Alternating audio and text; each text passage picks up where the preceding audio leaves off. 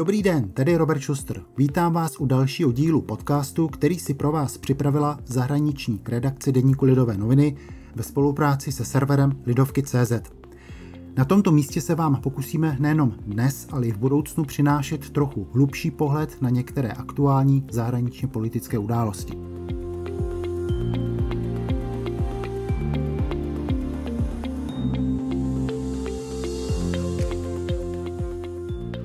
Brzy tomu bude 100 dní od chvíle, co převzal ve Spojených státech amerických prezidentský úřad Joe Biden. Od prvního dne nastolil velmi vysoké tempo. Kromě boje proti koronavirové pandemii, včetně obřích balíčků na podporu hospodářství, ohlásila jeho vláda i návrat na mezinárodní scénu. Spojené státy se postavily znovu do čela boje proti globálnímu oteplování, začaly být znovu v pravidelném kontaktu se svými tradičními spojenci v Evropě a v Ázii a Washington se také přestal vyhýbat retorické konfrontaci s Ruskem. I o tom budu hovořit s Martinem Hampejzem, redakčním kolegou a zahraničním editorem Lidových novin. Kvůli pandemickým opatřením spolu opět hovoříme na dálku. Vítej Martine. Ahoj Roberte, děkuji za pozvání. Martine, jak vysoká je nyní podpora pro prezidenta Joea Bidena v tváří tvář tomu výročí, že je 100 dní v úřadě? Změnila se ta podpora od okamžiku, kdy složil přísahu, případně jak na tom byli jiní prezidenti nebo předchozí prezidenti 100 dní od nástupu do úřadu? Já si myslím, že v tuhle chvíli je fakt příjemný srovnat uh, vždycky toho příchozího prezidenta s tím, co bylo předtím. A Joe Biden si stojí přibližně o nějakých 10% líp po prvních 100 dnech, než, než byl Donald Trump. A v tuhle chvíli se jeho popularita drží na nějakých 53 až 55%, což je víceméně i odpovídá nějakému tomu popular vote, tomu, kolik získal během těch podzimních listopadových voleb. U Donalda Trumpa to, to bylo mnohem míň. Krátce po nástupu do úřadu se jeho popularita propadla, pomohly k tomu i některé skandály, ať už to bylo tehdy ta hloupost kolem toho, kolik lidí zavítalo na samotnou inauguraci, či následně vyhození hned prvního poradce pro národní bezpečnost Mikea Flynna. A jeho, jeho popularita po prvních 100 dnech byla přibližně 41 až 45% a Myslím, jo, dokonce eh, před, před pár dny eh, USA Today přišel eh, se zprávou, že Biden má vyšší popularitu než celý kongres dohromady. Takže pro Bidena je to jako pozitivní v tuhle chvíli.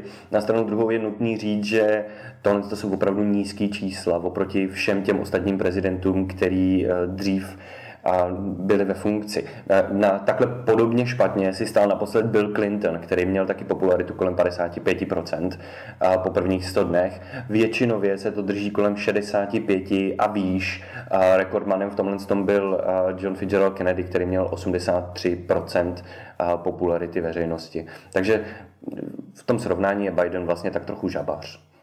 A dá se říct, čím to je? Souvisí to s tím, jak je Amerika prostě mm, rozdělená, že prostě pro část americké společnosti je Biden navzdory tomu, že ho potvrdili všechny, všechna možná prostě grémia jako prezidenta, jako právě právo platně zvoleného prezidenta, že je prostě pro ně nepřijatelný, nebo, nebo čím, čím si to lze vysvětlit, že, že v tuhle tu chvíli, kdy naopak se zdá, že ta jeho aktivita je obrovská, že prostě vydává exekutivní příkazy, že se snaží řešit pandemii, snaží se e, prosadit e, různé ty stimulační programy pro hospodářství, tak čím to je? On, ono to je vlastně hrozně jednoduchý. On Biden nikdy nezískal eh, podporu té druhé strany. On nikdy nepře, nepřelili se k němu žádný hlasy těch republikánů, kteří si pořád budou stát za tím, že Donald Trump eh, je nějakým způsobem jejich prezident a Biden nikdy nepřekročil ani tu popularitu během eh, toho volebního procesu. Tudíž on se vlastně drží pořád na těch stejných číslech a myslím si, že, že se to do budoucna ani moc měnit nemůže, ani nebude. Protože ty jeho balíčky budou pořád orientovaný svým způsobem na ty voliče, kteří jsou více prodemokratický, kteří jsou, eh, který jsou ochotní přistoupit na to, že USA budou se víc podílet eh, na utváření politiky na tom mezinárodním poli a primárně taky na tom, že budou utvářet tu klimatickou politiku, která je často okem v trnu těch eh, republikánů. A tudíž i když, i když bude mít ty úžasné balíčky na podporu hospodářství, to je investice ve výše eh, bilionů dolarů, tak ono, ono to ty hlasy těch voličů jako víc nepřitáhne. Aspoň, aspoň takhle já to vidím. Mm-hmm. Ty už jsi teďka zmínil tu ofenzívu, dá se říct, Bidenovy vlády na poli zahraniční politiky, včetně toho boje za eh, ochranu klimatu. Před několika dny se konal velký virtuální summit právě s cílem eh, přijmout opatření, jak snížit eh, tohleto riziko. Účastnili se toho i Rusové, i Číňani, zástupci Evropské unie. Když to teďka schrnu, ty aktivity na poli zahraniční politiky, přeci jenom v Americe se často traduje, že Eh, veřejnost v Americe je založena hodně izolacionisticky a hlavně, že se v posledních letech tenhle ten trend k tomu, jak si odpojit se od toho okolního světa posiluje i během Donalda Trumpa té vlády, to bylo takto konstatováno. Eh, je tomu tak, za prvé, to první otázka, a druhá otázka, jestli teda, jak na to vlastně americká veřejnost reaguje na tuhle tu zesílenou aktivitu, nebude mít naopak pocit, že ať nejprve Biden a jeho vláda se starají o ty domácí problémy, které sahají teda od pandemie covidové přes ekonomiku až případně po nějaké ty, ty, ty rasové problémy. Ono je důležité říct, že Bidenova administrativa se primárně v prvních dnech zaměřila právě na ty domácí, na ty domácí úděly, které má před sebou. Proto se schvaloval pandemický, e, pro pandemický balík na podporu ekonomiky. V tuhle chvíli se schvaluje e, výstavba infrastruktury a zároveň e, se, se, se první, jako mezi prvníma otázkama bylo okamžitě řešení migrační krize a na jihu USA. Takže ten Biden si to vlastně jako tímhle očkrt a v tuhle chvíli přichází do toho druhého řadu ta mezinárodní politika. A Ono, jestli se eh, ta míra izolacionismu zvedá nebo ne, ona se na to hrozně blbě odpovídá. Protože ano, na jednu stranu s příchodem Donalda Trumpa se dostali na povrch eh, hlasy těch, kteří si nepřáli hrát již tak velkou roli na mezinárodním poli. Na stranu druhou Biden se prostě v tomhle tom vrací jenom k zajetý politice vlády Baracka Obamy a nepřichází s ničím extrémně novým. A zároveň na, on na téhle platformě vyhrál volby, bylo jasný, že se bude snažit více akcentovat tu mezinárodní spolupráci a já bych jako rád řekl, že podle mě tady zas nebude velký rozdíl mezi politikou Joea Bidena a Donalda Trumpa. Oni budou pořád přistupovat ke svým spojencům a soupeřům stejně. USA se nebudou pachtovat s Čínou a s Ruskem a ty konfrontace budou na nějaký jako bázi vln. A v dlouhodobém měřítku i, i Trump spolupracoval s NATO, s Japonskem a ta, ty priority toho stažení z Afghánistánu jsou stejný i v tuhle chvíli pro Bidenovu administrativu. A jsou to všechno stejné postupy, jako byly za Trumpa. Jediný, co se mění zatím, a je ve výsledku narrativ, který je budovaný kolem toho, jak se o té spolupráci hovoří. A Trump chtěl hrát tvrdáka, že přistlačí ty spojence k nějaký vyšší spolupráci a Biden to hraje spíš jako na notu cukru než byče. A jako jo, jsou, jsou tady ty rozdíly k tomu přístupu k mezinárodním organizacím, jako je, jako je OSN, jako je UNESCO a tak dál. A protože Trump se ho tam teď stahoval, Biden tam chce být zase zpátky a, a chce se víc na tom podílet. Je tam ten velký rozdíl k těm přístupu ke klimatickým změnám. A, takže podle mě jako můžeme, můžeme se na to koukat jako tou optikou ano, jsou to velké změny, na stranu druhou je to spíš jenom jako divadlo na, na venek. Biden si je jako velice dobře vědomý, že nesmí přijít o ty hlasy takového toho average Joe, toho průměrného Pepíka, a, aby ví, že nesmí zapomenout na akcentování těch pro ně důležitých témat. Protože tohle to přitáhlo republikány zase v roce 2016 k těm volbám, proto vyhrál Donald Trump, protože se zapomněl na toho průměrného Pepika. A ve Francii přesně tady to jako akcentování těch klimatických eh, hodnot přitáhlo do ulic žlutý vesty. Takže tady jsou ty příklady, který on ví, že nesmí to pokazit a proto se i v tom prvním řádu orientoval primárně na ty hospodářské a domácí změny a pak až na tady tu mezinárodní spolupráci. Já jenom takový krátký doplněk, nevím, jestli to potvrdíš nebo vyvrátíš. Já jsem teď nedávno četl nějaký komentář, kde mě zaujalo v souvislosti s tou Trumpovou, pardon, s tou Bidenovou strategií, takové slovní spojení, že to je žvíkačková strategie. V tom smyslu, že můžeš žvíkat žvíkačku, ale zároveň se přitom procházet. To znamená, že můžeš být jakoby tvrdý na ty, na ty, na ty konkurenty, ať jsou systémové konkurenty, ať je to Rusko, ať je to Čína, zároveň hledat nějakou schodu právě na těch otázkách toho globálního rví významu, jako je třeba ochrana klimatu a podobně. Ta Bidenová administrativa se v tuhle chvíli na to snaží hrát. Jako na jednu stranu vystupuje velice, velice tvrdě vůči třeba Číně. Ona, má, ona má Anthonyho Blinkna jako ministra zahraničí, který je dlouhodobě velkým jako odpůrcem nějaký blížší spolupráce s Čínou, protože prostě nevěří tomu režimu, nevěří eh, tomu, na čem ten režim stojí. Na stranu druhou ty američani ve velkém potřebují podporu té Číny právě v těch otázkách toho klimatu. A tady v tomhle tom bych naprosto souhlasil s tady tím příměrem, protože oni ví, že potřebují pro svoje velké ideje a tu spolupráci s těma zeměma, jako je Čína, Rusko, Indie, ale zároveň k ním musí přistupovat tvrdě v otázkách ekonomiky, diplomacie a pro ty uh, američany třeba ta, ty jsi zmínil, že, že nedochází k tak velkým konfrontacím s Ruskem, ono k ním jako v poslední době dochází, především jako kvůli zasazování do amerických voleb a ostatně i Ukrajině a tak dál, ale ta ta retorika není, jak to říct, není tak hloupá na první dobrou, jako to bylo u Donalda Trumpa. Nebylo to, že pojď sem, já tě praštím klackem, ale je to, hele, pojďme se bavit na té diplomatické úrovni, která jako tomu přispů, eh, přísluší. Takže asi, asi takhle bych to schrnul nějak.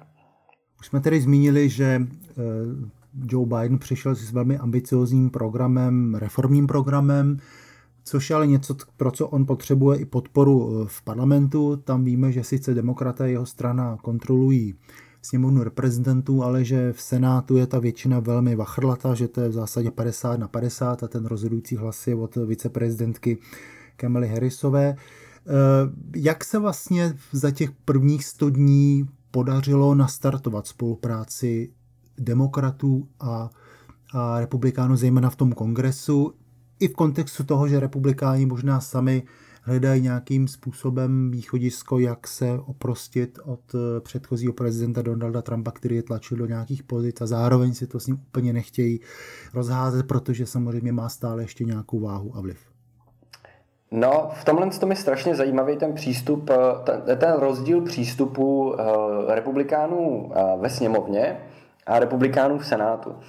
A já jenom v obecní rovině řeknu, jo, prostě stalo se to, co, se všichni, to, co všichni předpokládali. Jo. Republikáni z přirozenosti prostě blokovali většinu těch uh, předkládaných návrhů, protestovali proti ním a nemělo to...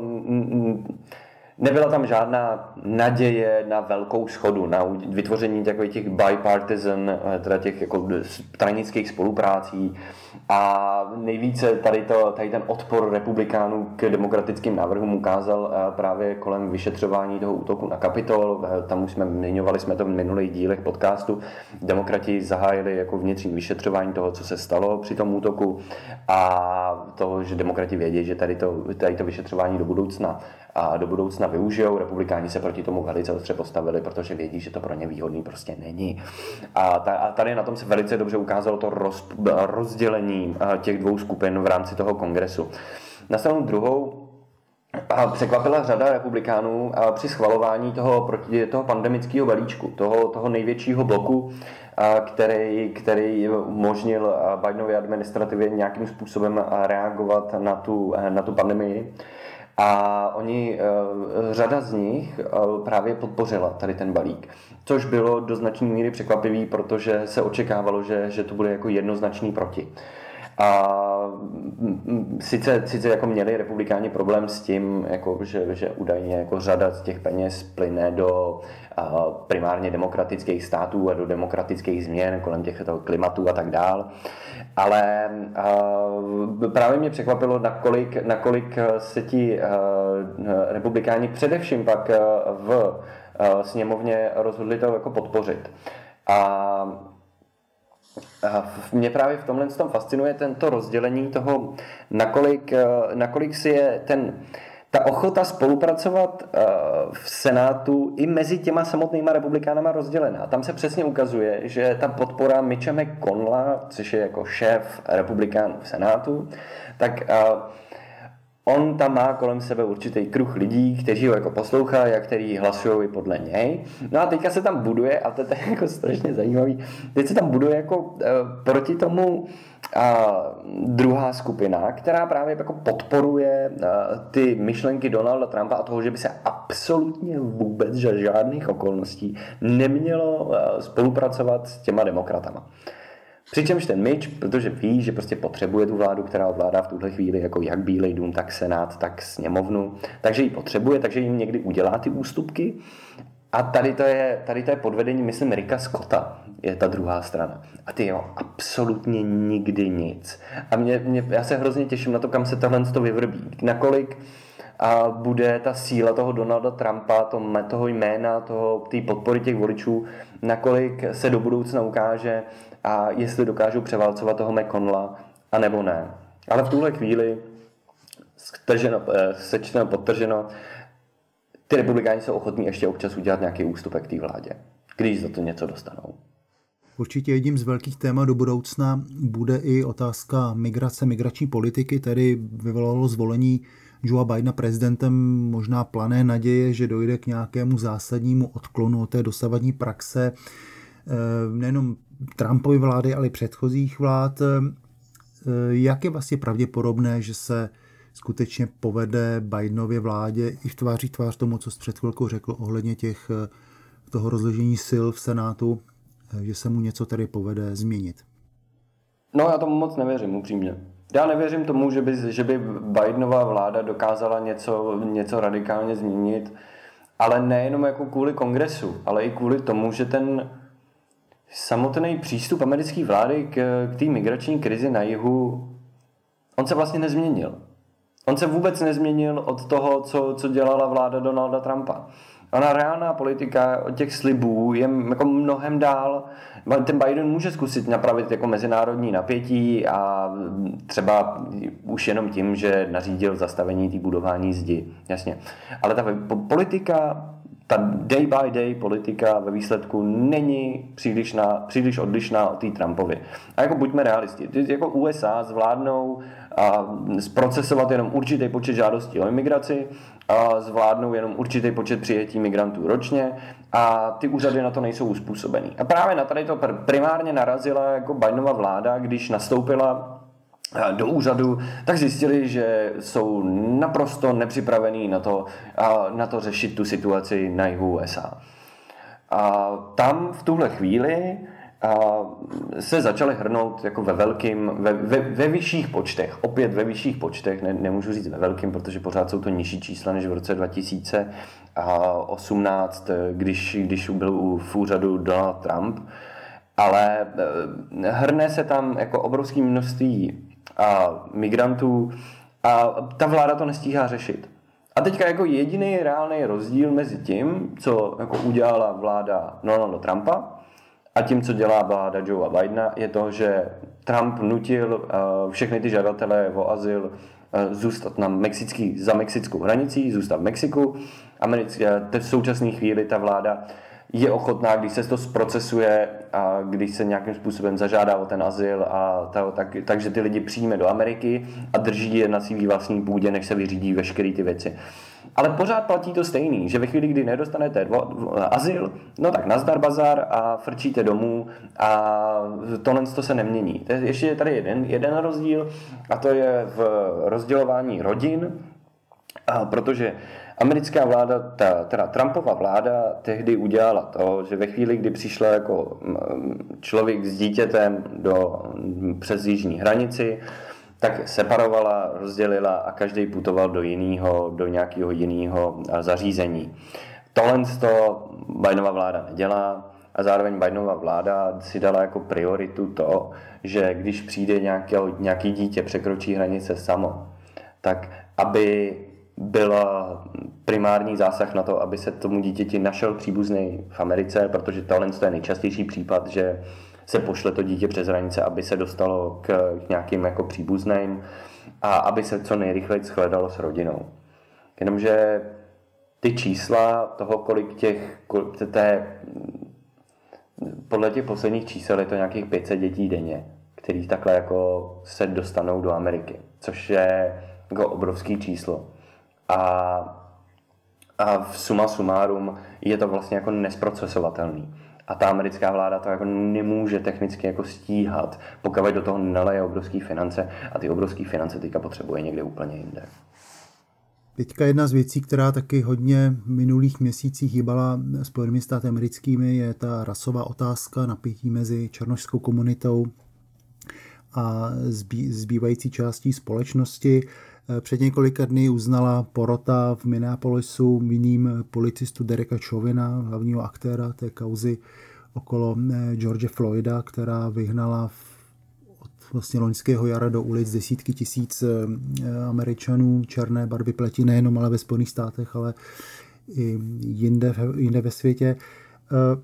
Jak moc je ta situace dneska eh, napjatá a případně jestli ten verdikt eh, vůči Dereku Šovinovi mohl přeci jenom přispět k tomu, že se, že se ta věc eh, může nějakým způsobem uklidnit nebo, nebo dostat do nějakých takových běžných nebo běžnějších rozměrů.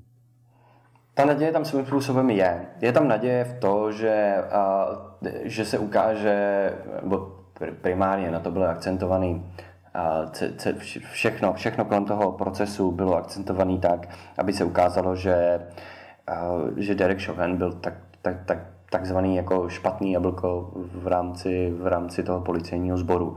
A nevím, jestli to bylo jako skrze nařízení soudce, ale v rámci toho procesu se nikterak neakcentovalo to, že George Floyd byl černoch.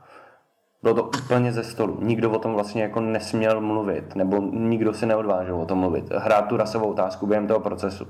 Což si myslím, že jako prospělo i k tomu, aby se, aby se nějakým způsobem budovala ta důvěra v ty policejní sbory, a což nějakým způsobem ve výsledku jako funguje. A jestli se to uklidní, Nemůžu říct, protože jenom během toho, jenom během doby toho vyšetřování, nebo respektive jenom toho soudního procesu, se odehrály hned další dvě střelby policistů na Černochy, který buď byli ozbrojený, nebo ozbrojený nebyli. A ono tenhle problém tady pořád bude. To, že, to, že ty americký policajti jsou a mnohem jsou inklinují mnohem rychleji k tomu vytáhnout zbraň, než je tomu v Evropě nebo než je tomu kdekoliv prakticky jinde. Tak eh, tohle je velký systematický problém a zároveň i, i ty, ten systematický problém je i v tom, jak eh, probíhá jak probíhají kontroly a jak častěji se kontrolují černoši než běloši a tak dále. Tohle je prostě obrovský systematický problém, ale pro mnoho lidí bylo to, že Derek Chauvin byl odsouzený, nebo že ho porota odsoudila, tak to, bylo, to byl moment nadšení protože tohle to se jako moc nestává. Já si pamatuju případ Filanda Castiela, který je na záběrech přímo z jeho kamery vidět, že prostě zastřelí neozbrojenýho Filanda v Castiela v autě a ten, ten přestože tam má malý dítě v tom autě a ta porota ho tehdy neodsoudila. Protože prostě podle nich mohl mít ten policista strach. Takže ta satisfakce z toho, že je možný dohnat ty policisty ke spravedlnosti. Ta je jako ohromná. A to, to nadšení z té společnosti, který se pak prolíná do primárně jako liberálních médií, který to vnímají jako a podívejte se, všude na světě o tom píšou, protože otázka rasismu je všude důležitá. Ne, jako, buďme realisti, jako, ta, ta, ta situace, která je v USA, je mnohem vyhrocenější než kdekoliv jinde. A my, třeba i my v Lidových novinách jsme to prostě zaznamenali eh, velice, jsme to úzce sledovali, ale primárně proto, protože to je jako eh, hybatel událostí v USA a ne proto, že by jako otázka rasismu byla pro nás jako jedna z těch nejdůležitějších. Takže já doufám, že to nějakou povede k nějakým změnám systematickým, primárně jako v těch policejních sborech, primárně jako v, i v tom způsobu, jakým jsou ty policisti školení, aby k tomu nepřistupovali jako nějak, aby k, tomu, aby k eh, těm rutinním úkonům nepřistupovali s vervou, že můžou zemřít, ale hm, nějak hm, nejsem úplně přílišný optimista toho, že by se něco velkého eh, mělo změnit. Hmm, zmínil si tady ten relativně bezprecedentní případ odsouzení policisty Dereka Šovina. Teď, když se na to podíváme z druhé strany, tak jakou to vyvolá eh, reakci, nebo může vyvolat reakci na té druhé straně? Mám tím na mysli radikální pravici různé ty, ty milice, které už v minulosti, minulých měsících dávaly najevo připravenost výjít do ulic ze zbraní v ruce, bojovat proti třeba účastníkům demonstrací organizovaný Black Lives Matter. Tak jak vlastně oni budou, no, můžou na to reagovat. Je možné počítat s tím, že se zase pokusí třeba se nějak víc aktivovat, víc eh, se pokusí o nějaké, nechci říct rovnou převraty, ale přeci jenom, aby byli víc vidět? Počítat se s tím nějakým způsobem musí. Vždycky. Protože tohle eh, do značné míry, a já nechci být jako hnusný, ale tohle do značné míry nejsou lidi, kteří uvažují čistě racionálně. Jo, ve chvíli, kdy jsi rozhodnutý jít proti eh, davu lidí se zbraní, tak vlastně nemůžeš uvažovat racionálně. A, a proto bych byl klidně připravený i na to, že se nějaké takovéhle události můžou stát. Na stranu druhou ten proces byl zvládnutý strašně dobře. A protože tam v soudní síni vypovídala jako řada kolegů Dereka Šovéna a říkali, hele, takhle se policajt nechová. Tohle z toho prostě není, není policejní chování a tohle je příliš brutální síla, tohle je úmysl někomu ublížit a on není jedním z nás. A jestliže chcete podporovat jako policejní složky, tak byste se měli postavit za nás, nikoli za Dereka Šovéna. A v tuhle chvíli to má jako nějaký dopad i na to, jak se celkově vnímá tady ten proces. A proto nějak jako doufám, že, že žádný jako velký vyostření ze strany radikální pravice nedojde. Na stranu druhou jako může se stát cokoliv. Hmm. A ještě jedna věc, když už jsme teda u těch eh, stoupenců, těch pravicových radikálních hnutí, tak co se vlastně teďka děje s tím hnutím QAnon, to spikanecké hnutí, které vlastně porážkou nebo odchodem Donalda Trumpa z Bílého domu ztratilo to svého, tu svoji projekční plochu, s nímž si spojovali nebo do něhož vkládali ty obrovské naděje. Ještě vůbec to existuje nebo ještě je o něm něco, něco slyšet? Ale existuje to, ale už to, není, už to není v těch celostátních médiích. Už se to prostě netlačí. A čistě jako proto, že jednak odešel Donald Trump a druhá protože ten QAnon On by se nikdy nedostal uh, do celostátních médií, kdyby nedošlo na ten neblahý útok uh, na kongres ze 6. ledna. Protože tam se teprve jako protáhly na veřejnosti uh, to, ta, ta celková jako ideologie, jestli se to tak vůbec dá nazvat. A následně, protože v tom někteří politici viděli potenciál k tomu získat voliče, tak třeba ta poslankyně Marjorie Greenova, která to razila už delší dobu, ale najednou si mohla dovolit s tím vystoupit v celostátních médiích, což by se jako do té doby nestalo. Takže ten, ten zájem toho, té obecné veřejnosti jako spíš upadá. Na stranu druhou, já sám nevím, co se děje na všech fórech v USA a právě tam se zrodila tady ta konspirační teorie o tom, že pojídají děti, politici a tak dále. Takže je možný, že to tam dál žije svým životem. Na stranu druhou FBI v posledních měsících značně zakročila proti některým těm stoupencům, primárně těch, kteří se účastnili toho útoku na Kapitol a myslím si, že ty lidi už budou jako opatrnější jestli, jestli mají svoje názory takhle troubit na veřejnosti, protože se toho může eh, projevit i několika lety vězení, jako se ukázalo v posledních týdnech. Tak to byl další díl světového podcastu Lidových novin, který vznikl ve spolupráci se serverem Lidovky.cz.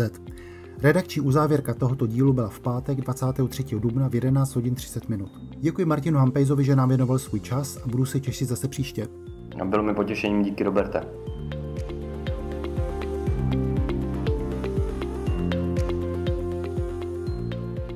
Nejenom tento, ale i všechny další naše podcasty najdete na webu Lidovky.cz a na obvyklých platformách, jako například Spotify, Apple či Google Podcast. Budeme rádi, pokud si je poslechnete. Za pozornost vám děkuje a všechno dobré přeje Robert Schuster.